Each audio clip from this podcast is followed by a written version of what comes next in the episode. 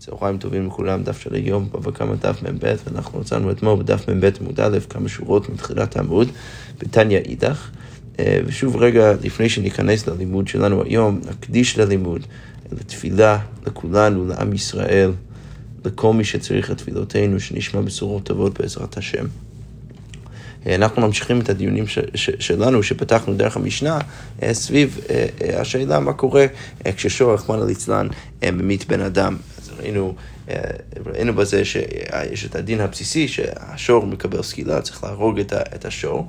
ו, ולפעמים גם כן הביילים צריכים לשלם מה שנקרא כופר. צריכים לשלם uh, כופר של uh, חלק מהשיטות זה איזה מין כפרה עבור מה שקרה, עבור זה שהשור שלו עכשיו המית בן אדם. וראינו במשנה, לכאורה גם כן ממש מפורש בתורה, שזה יהיה נכון שהוא יצטרך לשלם את הכופר רק בשור מועד, אבל לא בשורתם, בשורתם לא צריך לשלם את הכופר. עכשיו, אתמול ראינו ש... Uh, כשהתורה מתארת את המקרה של השור תם, שהשור תם ממית בן אדם, רחמנא ליצלן, אז כתוב שצריך לזכור את השור, אבל בעל השור נקי. עכשיו, כשקוראים את הפסוקים בתורה, זה מאוד מאוד בולט שהפיתוי בעל השור נקי הוא בא להנגיד את השור תם לשור מועד, כי ישר אחרי זה התורה מתחילה לדבר, לדבר על השור מועד, ואומרת שבמקרה הזה, אם השור ממית בן אדם, אז הבעלים צריכים לשלם את הכופר. עכשיו, השאלה היא מה, מה בדיוק אפשר אה, לדרוש מהביטוי הזה, בעל השור נקי, שבא לפתור את, את, ה, את, את בעל השור התם מהכופר.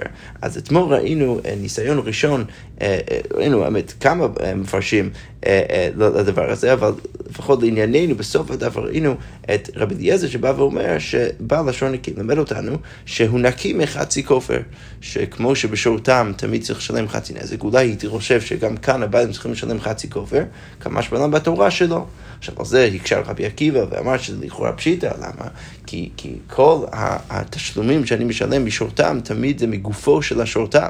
עכשיו, אם כאן אני צריך לזכור את השורתם ואני לא יכול ליהנות ממנו, אז תמיד הניזק, המזיק, סליחה, יכול להגיד לניזק, זה מעודה שאתה טוען ממני חצי כופר, אבל תביא את השור שלי לבית הדין ואני אשלם לך משם, כי משם אני צריך לשלם. אבל ברור שזה אי אפשר, למה? כי צריך לזכור את השור. אז רבי עקיבא בא ואומר, לכאורה לא צריך אתה בכלל לא צריך את הפסוק כדי לחדש לך את זה, ולזה תראה את רבי אליעזר אה, כמה דברים, בא ואמר שהוא מדבר על מקרים שבהם השור המית, אבל מצד איזשהו אה, דין טכני, אז, הוא, הוא, אז, אז לא ממיתים אותו, ולכן הייתי חושב שבמקרה הזה אולי, אולי המזיק צריך לשלם חצי כופר, כמה שבלן, שהוא לא צריך לשלם. אוקיי, אז עכשיו הגמרא ממשיכה ואומרת ככה, תניא אידך, בעל השור נקי, אז עכשיו, במקום רבי אליעזר, יש לנו רבי יוסי הגלילי. אז רבי יוסי הגלילי אומר, נקי מדמי ולדות. מה הוא מנסה לחדש לנו? שכתוב בתורה בעל לשון נקי כדי ללמד אותי ש, ש, שלא רק שלא צריך לשלם את הכופר כאן, אלא יש גם מקרה אחר שבו הביילים של השור תם לא יצטרך לשלם משהו. מה הוא לא יצטרך לשלם? במקרה, אה, שזה במפורש בתורה כתוב, וכי ינצו אנשים ונגפו איש אישה הרב ויצאו ילדיה ולא יהיה אסון אנוש יענש כאשר השיתו לה בעל האישה ונתן בפלילים שצריך לשלם איזשהו תשלום עבור דמי הבלדות, רחמנא ליצלן, שהאישה עכשיו הפילה. עכשיו, אה, רבי יוסי אלילי רוצה להגיד שבעל השור נקי מלמד אותי שבשורתם הביילים לא יצטרכו לשלם דמי הבלדות. עכשיו, מה אומרת, כמו שרבי עקיבא הגיב לרבי אליעזר אתמול, כמו כן כאן הוא יגיב עכשיו לרבי יוסי ויגיד ככה, אמר לו רבי עקיבא, הרי הוא אומר, כי ינצו אנשים ונגפו אישה. אנשים ולא שברים, הרי כבר כתוב במפורש בתורה, כי ינצו אנשים יחדיו, איש ואחיו, אה, אה, סליחה, לא, לא קראתי נכון? וכי ינצו אנשים ונגפו אישה הרע. אז זה כבר כתוב במפורש בתורה, אז אתה יכול לדייק משם שזה דווקא אנשים ולא שברים.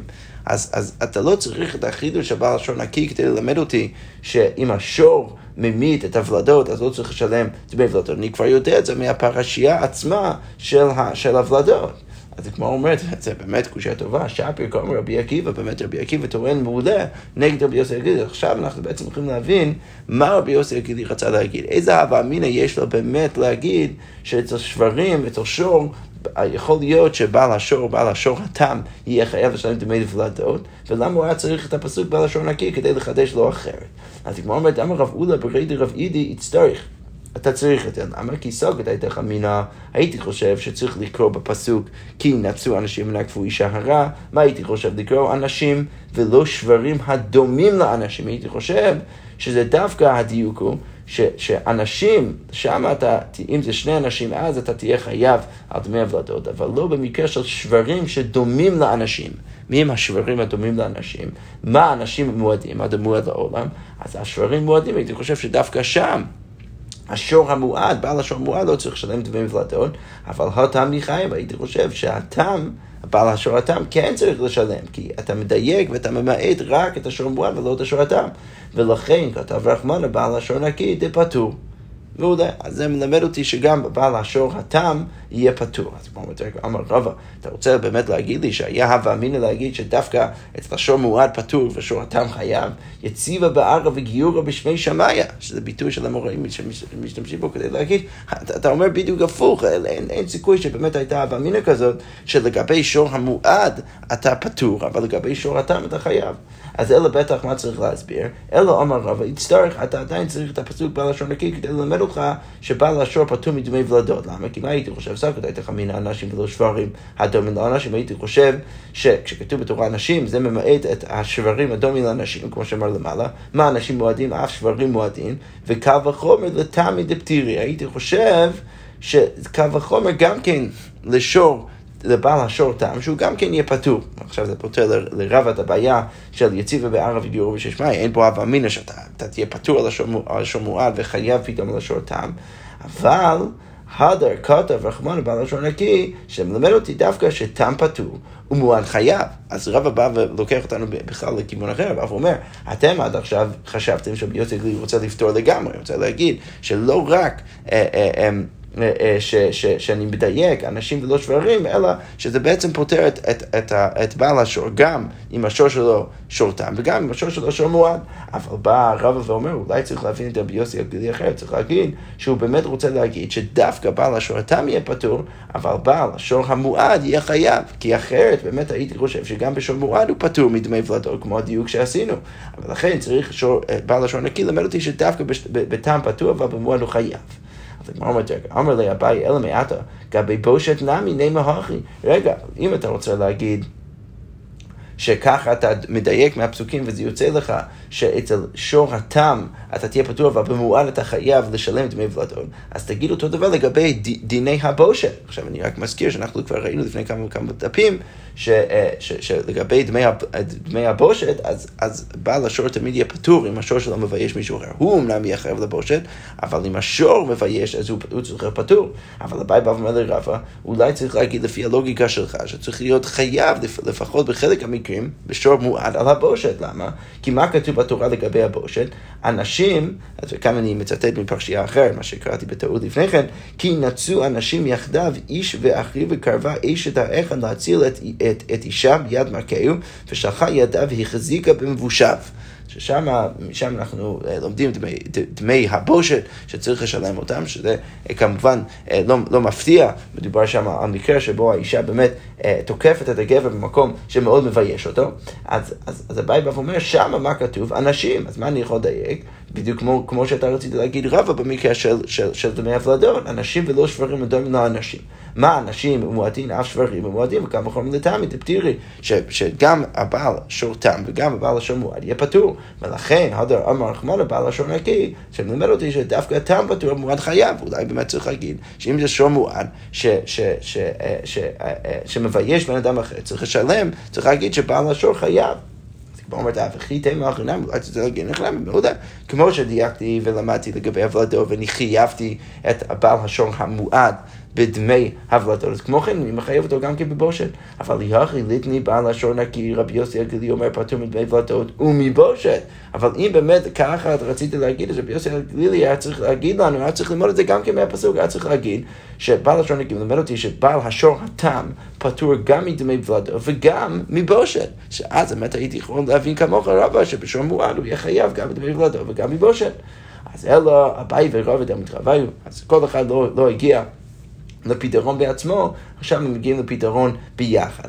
אז שניהם באים ואומרים, אנשים, כשכתוב בתורה וכי ינצו אנשים ונקבו אישה הרע, בפרשייה של דמי ולדון, מה זה מלמד אותי? אנשים, אין אסון באישה, יענשו. יש, יש אסון באישה, לא יענשו. אז, אז מה, מה בעצם החידוש? מה, צריך, מה אתה צריך לדייק? שלגבי אנשים, דווקא שם אני אומר שהשאלה אם אם יהיה חיוב על דמי הוולדות, תלוי בשאלה האם יש אסון. מה הכוונה אם יש אסון? האם האישה נפטרה?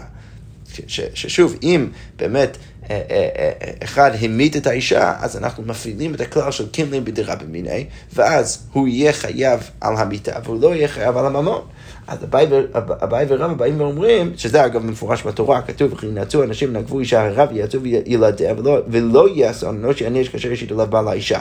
ששם משמע שאם לא יהיה אסון, אם היא לא נפטרה, אז צריך לשלם את הכסף עבור הוולדות. אבל כתוב אחרי זה בתורה, ואם אסון יהיה ונתת נפש תחת נפש. שאם היא כן נפטרה, אז במקום תשלומי הכסף על הוולדות, צריך, צריך, צריך להפעיל קינלי בדירה מיני, וצריך להגיד שהמזיק פטור על, ה, על הכסף, והוא חייב מיתה. עכשיו, אביי ורבא מה מנסים להגיד? שאני יכול לדייק מהפסוקים שהחילוק הזה יהיה נכון רק לגבי אנשים. רק אנשים אין אסון באישה ייענשו, יש אסון באישה לא ייענשו. אבל ולא שברים. משם אני מדייק לשברים, ואני אומר שבשברים זה לא נכון. אף אגב, יש אסון ייענשו, שלמרות שיש אסון, עדיין הם צריכים, הבעל, הבעל השור צריך לשלם גם כן עבור דמי הפלדות. אז כל זה הייתי חושב, ולכן הודר כתב רחמנו בעל לשון נקי דבטור, ולכן כתוב בתורה בעל לשון נקי, שזה מלמד אותי ש, ש, שבמקרה הזה גם בעל השור יהיה פטור אם יש אסון. אז, אז, אז, אז זה מלמד אותי שהייתי חושב שבמקרה, למרות שיש אסון, אני עדיין מחייב דמי ולדות אם זה השור שעושה את הנזק. כמשמע לן, שבעל לשון נקי, שהוא לא צריך לשלם את, את, את דמי הוולדות במקרה כזה. הגמרא אומרת, מה טיב לרב עדה בר הווה? עטו באסון טליה מילתא? רגע, אתה רוצה להגיד שבאמת הכל תלוי באסון? האם יש אסון, אם אין אסון? הרי בכוונה טליה מילתא, לכאורה זה תלוי בכוונה. מה הכוונה? שאם, אה, שאם הבן אדם... המית את האישה, אבל זה היה בטעות כי הוא באמת התכוון להעמיד מישהו אחר, אז אין בו קימלן בדירה במיני, למה? כי הוא לא חייב הוא לא חייב מיתה, הוא יהיה חייב מיתה רק אם הוא התכוון להרוג אותה, ולכן הוא כן יהיה חייב לשלם את הכסף, זה לא תלוי בכוונה, סליחה, זה לא תלוי בהאם יש אסון, האם האישה מתה או לא, רחמנא ליצן, זה תלוי בשאלה האם היה לו כוונה להרוג אותה, אם יש לו כוונה להרוג אותה, אז באמת פטור מדמי הממון, והוא צריך, אה, הוא חייב מיתה, אבל כל עוד הוא לא מתכוון לזה, אז אנחנו לא מפעילים כאילו בדירה במיני, כי הוא לא חייב מיתה, ולכן הוא יהיה חייב לשלם את הכסף. אז הגמרא אומרת, זה לא תלוי באמת באסון, אז אתה לא יכול לדייק ככה מהפסוקים, אלא אמר רבד בר אהבה, מה הוא מציע? אנשים, אז שם, מה הדיוק צריך לדייק? אז הוא בא ואומר, דווקא לגבי אנשים, כי נתכוונו זה לזה, אף אגב שיש אסון באישה, ייענשו, כי, כי נתכוונו לאישה, עצמה לא ייענשו. אז לגבי, רק לגבי אנשים יש, לגבי בני אדם, יש חילוק כזה, שכשהם מתכוונים זה לזה ולא מתכוונים להרוג את האישה, אז אף אגב שיש אסון באישה, ייענשנו, בכל מקרה, למרות שהיא נפתחה, אז הם עדיין צריכים לשלם את דמי הוולדות. למה? כי... כי הם, אין, אין פה בדירה ביני. אבל, ורק כי נתכוונו לאישה עצמה, רק כשהם מתכוונים להרוג את האישה עצמה, אז שמה לא יהיה שוב דמי הוולדות. למה? כי אז אנחנו מפעילים את קמלאים בדירה ביני. כל זה נכון רק לגבי בני אדם, אבל לא שברים, אפילו התכוונו לאישה עצמה יענשו, וזה לא נכון לגבי השברים, וזה הדיוק שאני עושה, שדווקא לגבי אנשים החילוק הזה נכון, אבל לגבי שברים, אפילו התכוונו לאישה עצמה, אפילו השור התכוון להרוג את האישה עצמה, עדיין יענשו, עדיין בעל השור צריך לשלם דמי הבלטות. כך הייתי חושב.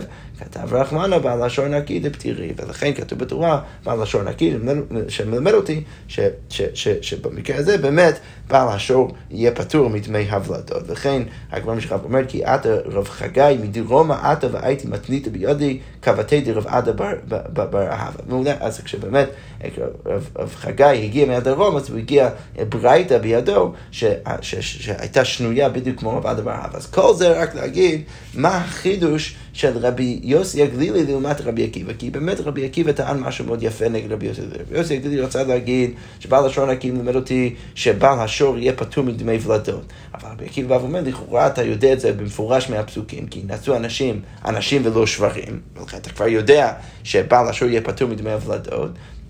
וכל מה שעשינו עכשיו זה, זה רק כדי להבין את שיטתו של רבי יוסי גלילי, מה הוא כן היה אולי חושב מהפסוקים.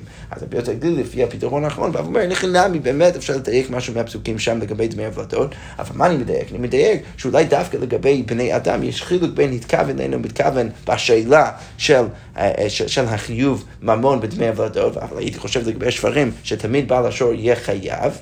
לשלם את דמי הוולדות, כמשמע לן בעל לשון נקי שהוא באמת יהיה פטור. אוקיי, תניא אידך, ממשיכה הגמרא ואומרת עוד דבר שאפשר ללמוד מבעל לשון נקי. בעל לשון נקי כתוב בתורה, רבי עקיבא אומר נקי מדמי עבד, שאם השור, התם ממית עבד, הוא לא יצטרך לשלם אה, אה, על, על, על הבעל השור לא יצטרך לשלם דמי האבן. אנחנו יודעים שצריך לשלם בדרך כלל 30 צלע אה, עבור, עבור העבד. ורבי עקיבא מחדש לנו שכשכתוב בתורה בעל לשון נקי זה מלמד אותי שכל זה יהיה נכון רק לגבי מועד ולגבי שור תם הוא פטור מדמי האבן. אז הגמרא אומרת רגע, ונאמר רבי עקיבא לנפשי והלא עצמו אין משתלם אלא בגופו הביאהו לבית הדין וישלם לך. אז, אז הגמרא אומרת, רגע, מה ראינו אתמול בדף? ראינו שרבי עקיבא טוען נגד רבי אליעזר. אז אתה רוצה להגיד שהתורה מחדשת לי שבעל השוחטם פטור מהכופר. אבל באמת, רבי עקיבא אמר לרבי אליעזר, זה דבר מאוד פשוט. אתה לא צריך את התורה לחדש לך את זה, למה? כי אתה כבר יודע שבגלל שאתה משלם רק מגופו, והשור צריך להסתכל, אז, אז, אז אין, אין, אין מקום שמשם אתה יכול באמת לחייב את בעל השור לשלם את הכופר, ולכן ברור שהוא פטור גם מהכופר וגם מהחצי כופר. אז הגמרא אומרת, אם ככה טען רבי עקיבא נגד רבי אליעזר אתמול, אז בוא נגיד שרבי עקיבא צריך לטעון את זה נגד עצמו עכשיו. למה? כי לכאורה זה אותה סברה. רבי עקיבא בא ואומר, שהתורה מלמדת אותי שהוא פטור מדמי האבן. לכאורה, הוא היה צריך לטעון אותו דבר גם כן לעצמו, והלא עצמו אינו משתלם אלא מגופו, הרי מהשור התם הוא משתלם רק מגופו. אז מה תמיד המזיק יכול לטעון נגד הניזק? הוא לבית הדין וישלם לך לבית השור ואני אשלם לך משם. אבל ברור שבגלל שהשור צריך להסתכל, אז הוא לא יכול לשלם. התגמור אומרת, אמר רב שמואל בר יצחק, כשקדם, אה, כשקדם בעליו ושחטו. אה, באיזה מקרה רבי עקיבא מדבר? רבי עקיבא מדבר על מקרה שה, שה, שהביילים של השור שחט את השור לפני שסקלו אותו. לכן מה הייתי חושב? מהו דתימה להשתלמיני? הייתי חושב שמשם הוא צריך באמת לשלם לאדון של העבד כמשמע לן, הואיל לברכת לו, אף אגב דשחתי לא להשתלמיני. אז בגלל שהשור דינו לסקילה, אז למרות שהוא שחט אותו עדיין הוא לא משלם את דמי העבד. אז כמו אומר לו, רגע, יהוכי לרבי אליעזר נמי כשכתוב ושחטו. רגע, זה מעולה, זה בעקיבא יכול לטעון מעולה נגד עצמו, באיזה מקרה הוא מדבר ולמה התורה הייתה צריכה לחדש שגם במקרה הזה האדון פטור, עזרא המזיק פטור מתשלומי האבן. עכשיו, אם אבל אתה טוען ככה, ותעמיד את זה באוקימתא, שלשם רצית ללכת, אז תגיד אותו דבר גם כן, אה, תטען אותו דבר לגבי רבי אליעזר, תגיד שרבי אליעזר, מה הוא רצה לחדש? רבי אליעזר רצה לחדש דווקא במקרה הזה, שהביילים שחטו את זה, היית חושב שצריך לשלם חצי כופר מהבשר שהוא שחט, כמה שמלן, שבגלל שהשור הולך למיטה, אז לא משלמים, אז זה מעולה. אז רבי עקיבא, כמו שהוא מתרץ את זה לעצמו, אז כמו כן הוא צריך לתרץ את זה לרבי אליעזר. אז כמו אומרת לו, הכי נמי, מעולה, זה בסדר באמת, רבי אליעזר היה יכול לטעון ככה ותרץ ככה לרבי עקיבא. אבל למה בכל זאת רבי עקיבא יקשה עליו? וסבר, דלמאית לי תימה אחרינא דעדיף מהי ונאמר לי. אז הגמרא אומרת, שבאמת, הנה חינמי, באמת רבי אליעזר היה יכול לטעון ככה נגד רבי עקיבא, הוא היה יכול להגיד שמדובר במקרה שהוא קדם ושחטו, ורבי עקיבא ידע את זה, ובכל מקרה סבר רבי עקיבא סבר דילמה איתלי תימה אחרינא דעדיף מהי ונאמר שבאמת רבי, רבי עקיבא חשב שאולי יהיה לרבי אליעזר איזה תירוץ יותר טוב, שאגב זה באמת מה שקרה. והגמרא אומרת, אוקיי, ורגע, ורבי אליעזר נמי לישני לי שקודם ושחטו, למה שרבי אליעזר לא יגיד את זה לרבי עקיבא? הגמרא אומרת, אמר לך רבי אליעזר יגיד לך, הדם הוא דנתכוון להרוג את הבהמה והרג את האדם דשור לאו ברכתו לו הוא כלל. אז רבי אלעזר בא ואומר, אני רציתי לדבר במקרה שהשור לאו ברכתו לכלל, ורציתי לחדש שגם במקרה הזה באמת הביילים יהיו פטורים מהחצי כופר, שזה החידוש אפילו יותר גדול, ידעתי חמינא אני חייב, הייתי חושב שצריך לחייב, ולכן, אה, אה, ולכן יצטרך קרא למעוטה, ושם אני באמת צריך את הפסוק כדי למעט. אבל הכה, אבל במקרה שלך רבי עקיבא, שהשור הוא בכל זאת בר קטולה, רק ששחטת את זה, ולכן אתה בא ואומר שאולי יש הווה מינא צריך לשלם מהבשר להניזק, דמעיקרא בר קטולה, סליחה, דמעיקר בר קטלה, אבל לא צריך קרא אף אגב דשחטא, אז ברור שלא צריך פסוק כזה. אבל אז הוא יגיד, רבי עקיבא זה דווקא לא, לא, לא הוקים את הטובה. אני, אני, אני טוען שאני מדבר מתי התורה צריכה לחדש לי את זה שאין חצי כופר במקרה שיש באמת אולי הווה אמינא להגיד שצריך לשלם, למה? כי השור לא באמת קרתא לו בכלל, אתה לא, אתה לא אמור לזכור את השור, ולכן אולי יש באמת הווה אמינא צריך לשלם חצי כופר, משמע בתורה שלא. אבל במקרה שלך רבי עקיבא, שאתה בא ואומר שאתה כן צריך לזכור את השור, רק שלפני כן הביילים קדמו ושחטו את השור, אז, אז, אז באמת אין שם, אין שם הווה אמינא שבאמת תצטרך לשלם, ולכן רבי אליעזר לא דיבר על המקרה הזה. אז כמו אומרת, רגע, אבל רבי עקיבא נמי ודאי הכי הווה. רגע, אז גם רבי עקיבא זה ככה, ברור שאין באמת הווה אמינא במקרה הזה שהשור הולך לסקילה, שבאמת, רק בגלל שהוא את זה, אז עכשיו צריך לשלם את זה לנזק. אז אלא, כמו אומרת, אמר רב אסי, הימילתא מפי גבר רבא שמילי. אני שמעתי דבר גדול. או אני שמעתי את התירוץ לדבר הזה מבן אדם גדול. ומנו רבי יוסי ברבי חנינא, שמה הוא אמר? סלקת את החמינא, הואיל ואומר רבי עקיבא, אף טעם שחבל בעוד משלם במותר נזק שלם. אז בגלל שרבי עקיבא אומר שאנחנו יודעים ששיטתו של רבי עקיבא זה שאפילו שורתם שחבל באדם צריך לשלם נזק שלם. אז, אז הייתי חושב ש, שמשתלם נמי דמי עבד מהעלייה, הייתי חושב שצריך גם כן לשלם את דמי העבד מהעלייה, לכן כתב רחמנה בעל השור נקי, לכן כתוב בעל השור נקי כדי ללמד אותי שלא צריך לשלם דמי עבד. זאת באמת הייתה הווה אמינא של רבי עקיבא, בגלל שרבי עקיבא סובר שוב שבשור תם צריך לשלם נזק שלם, זהו בעצם כשהשור תם, סליחה, חובל באדם, צריך לשלם נזק שלם, זה בעצם הופך להיות כמו מועד וצריך לשלם את זה מהעלייה, אז כבר אין את הטענה של, אה, שאני משלם רק מגופו של השור ואני צריך בכל זאת לזכור את השור ולכן אי אפשר לשלם. ולכן באמת הייתי חושב שצריך לשלם גם כן דמי העבד, כמה שמע בתורה בעל לשון נקי. אז כמו אומרת, רגע, אבל כל זה בעצם מתבסס על, על העובדה שרבי עקיבא חושב שבשור תם שחובל באדם, צריך לשלם אה, אה, אה, נזק שלם, וזה צריך גם כן להיות מן העלייה, ואז באמת אין הווה, יש, יש באמת הווה מילה להגיד שצריך לשלם. אבל, אבל כמו אומרת, אמר לי רבי זירא לרב אסי, והותב לרבי עקיבא לגזיזה, רבי עקיבא כבר שבר את השיטה הטהורה שלו, ומה הוא אמר? דתני רבי עקיבא אומר, יכול לשלם מן העלייה. אולי תחשוב להגיד שבגלל שאני מחייב בשור תם שחווה באדם נזק שלם, שצריך גם כן לשלם מן העלייה, תמוד לומר, כמשפט הזה יעשה לו מגופו משלם ואין משלם מן העלייה. למרות שהוא משלם נזק שלם, הוא צריך לשלם רק מגופו. אז אם הוא צריך לשלם רק מגופו, אז זה בעצם הרס כל האהבה אמינא, זה מעובדה שהוא צריך לשלם נזק שלם. אבל להגיד שהוא צריך לשלם דמי העבד, אי אפשר להגיד, למה? כי אי אפשר לחייב משהו מגופו של השור, כי את השור צריך לזכור. הדגמר אומרת, אלא אמר רבא, מה צריך להגיד? מה באמת חשב רבי עקיבא? יצטרך. סל כדאי דחמין הול ומחמירני בו עבד יותר מבן חורין, בגלל שיש מובן כזה שאני מחייב, אני, אני דווקא מחמיר לגבי עבד מאשר לגבי בן חורין, שבן חורין יפה סלע נותן סלע שלושים נותן שלושים, לא משנה מה הערך, תמיד משלמים, משלמים את הערך, ועבד יפה סלע נותן שלושים, אה, אה, אה, סליחה, ועבד יפה סלע נותן שלושים, אז, אז בגלל שלגבי עבד לפעמים, אני תמיד מחייב אותו דבר, אני תמיד מחייב שלושים, אפילו אם הערך של העבד הוא פחות מזה, אז הייתי חושב שבמובן הזה אני מחמיר, ולכן הייתי חושב שמשתלם נמי דמי עבד מן העלייה, אולי הייתי חושב שגם בשורתם צריך לשלם דמי עבד מן העלייה, ולכן כתב רחמנה בעל לשון נקי, וזה בעצם מסביר למה רבי, לרבי עקיבא הייתה אבמינא דווקא לגבי דמי העבד, שאולי באמת צריך אה, אה, אה, לשלם את, ה, את דמי עבד אפילו בשעותם, כמה שמלם בתורה, בעל השור נקי. אוקיי, משחק מה ואומר תניא כבתי די רבא, אז, אז יש לנו סוף סוף ברייתא שתומכת בתירוץ האחרון של רבא, שכתוב בברייתא ככה, בעל לשון נקי רבי עקיבא אומר נקי מדמי עבד. אה, ולא, ולא דין הוא, הרי לכאורה יש לי קו וחומר, הו וחייב בו עבד, וחייב בבן חורין, מה כשחייב בבן חורין, חלקת בו בין תם למועד, אה, וחייבת רק בשור מועד ולא בשור תם, אז אף כשחייב בעבד, אז אולי גם כן דמי העבד נחל, נחלק, נחלק בו בין תם למועד, אולי צריך לחלק בין תם למועד.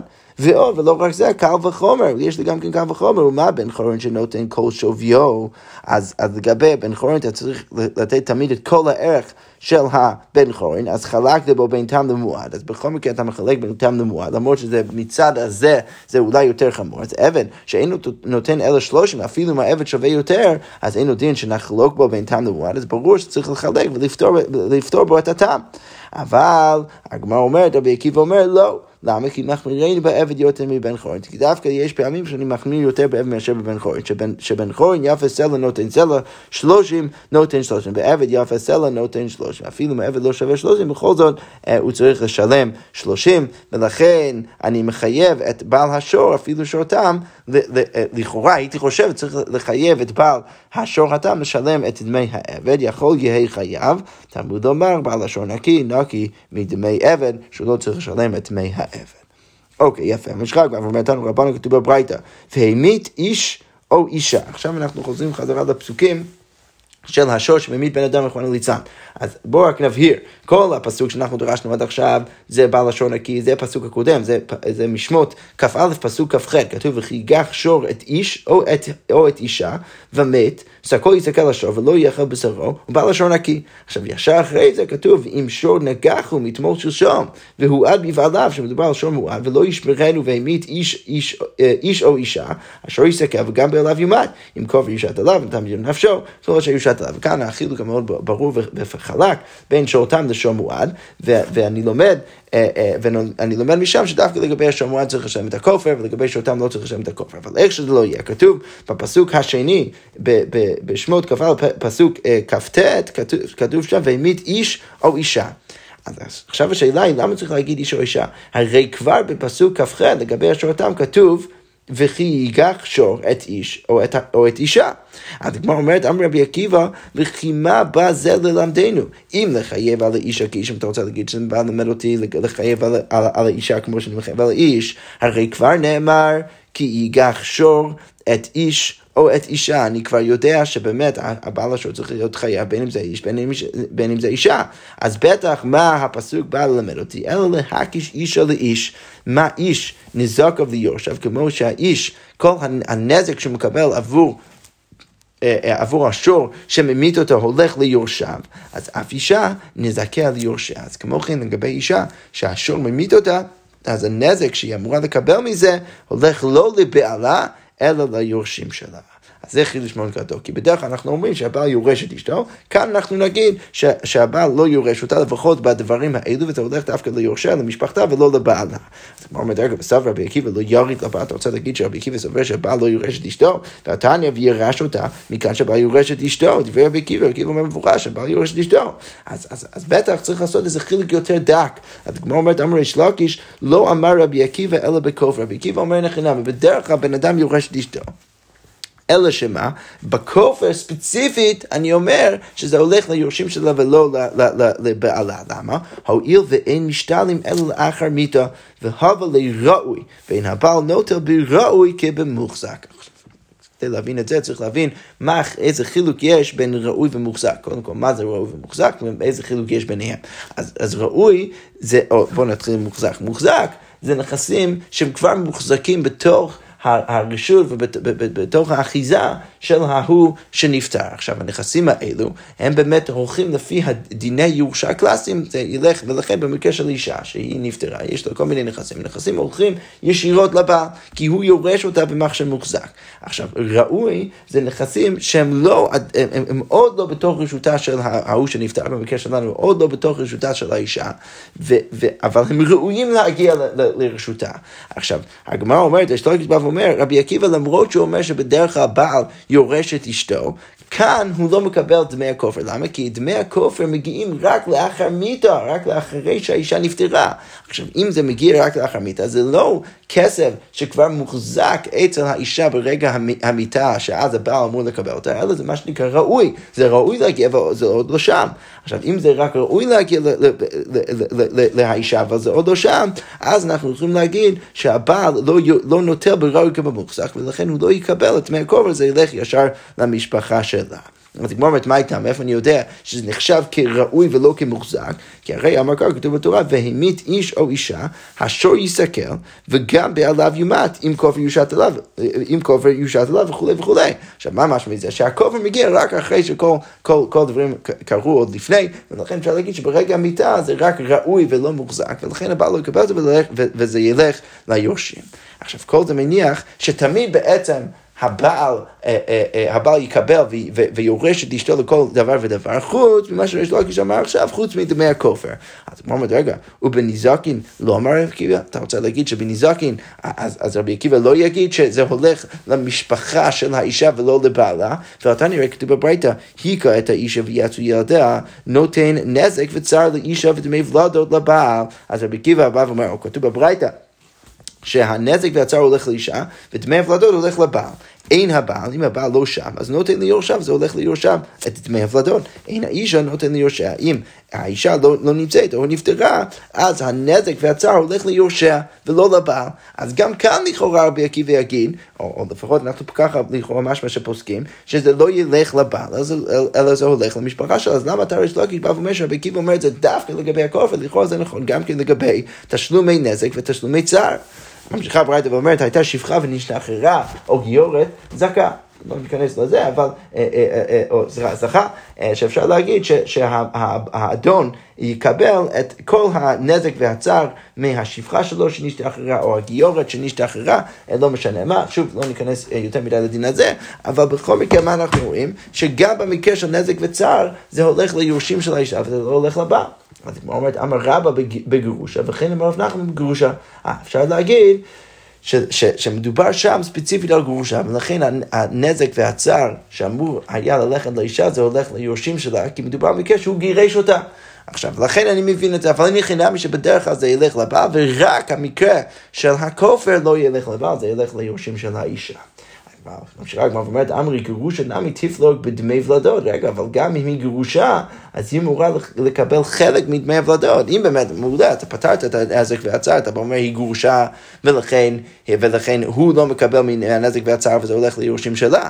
אבל, אבל אם אתה אומר שהיא גרושה, אז היא אמורה לקבל חלק מדמי הוולדות. למה למה, למה אתה בא ואומר שזה הכל הולך לבעל? אז הגמרא אומרת, אין, אין חינם, באמת אולי היינו צריכים להגיד ככה, אלא שמאמר רב פאפא, התורה זיכתה או זכתה דמי ולדות.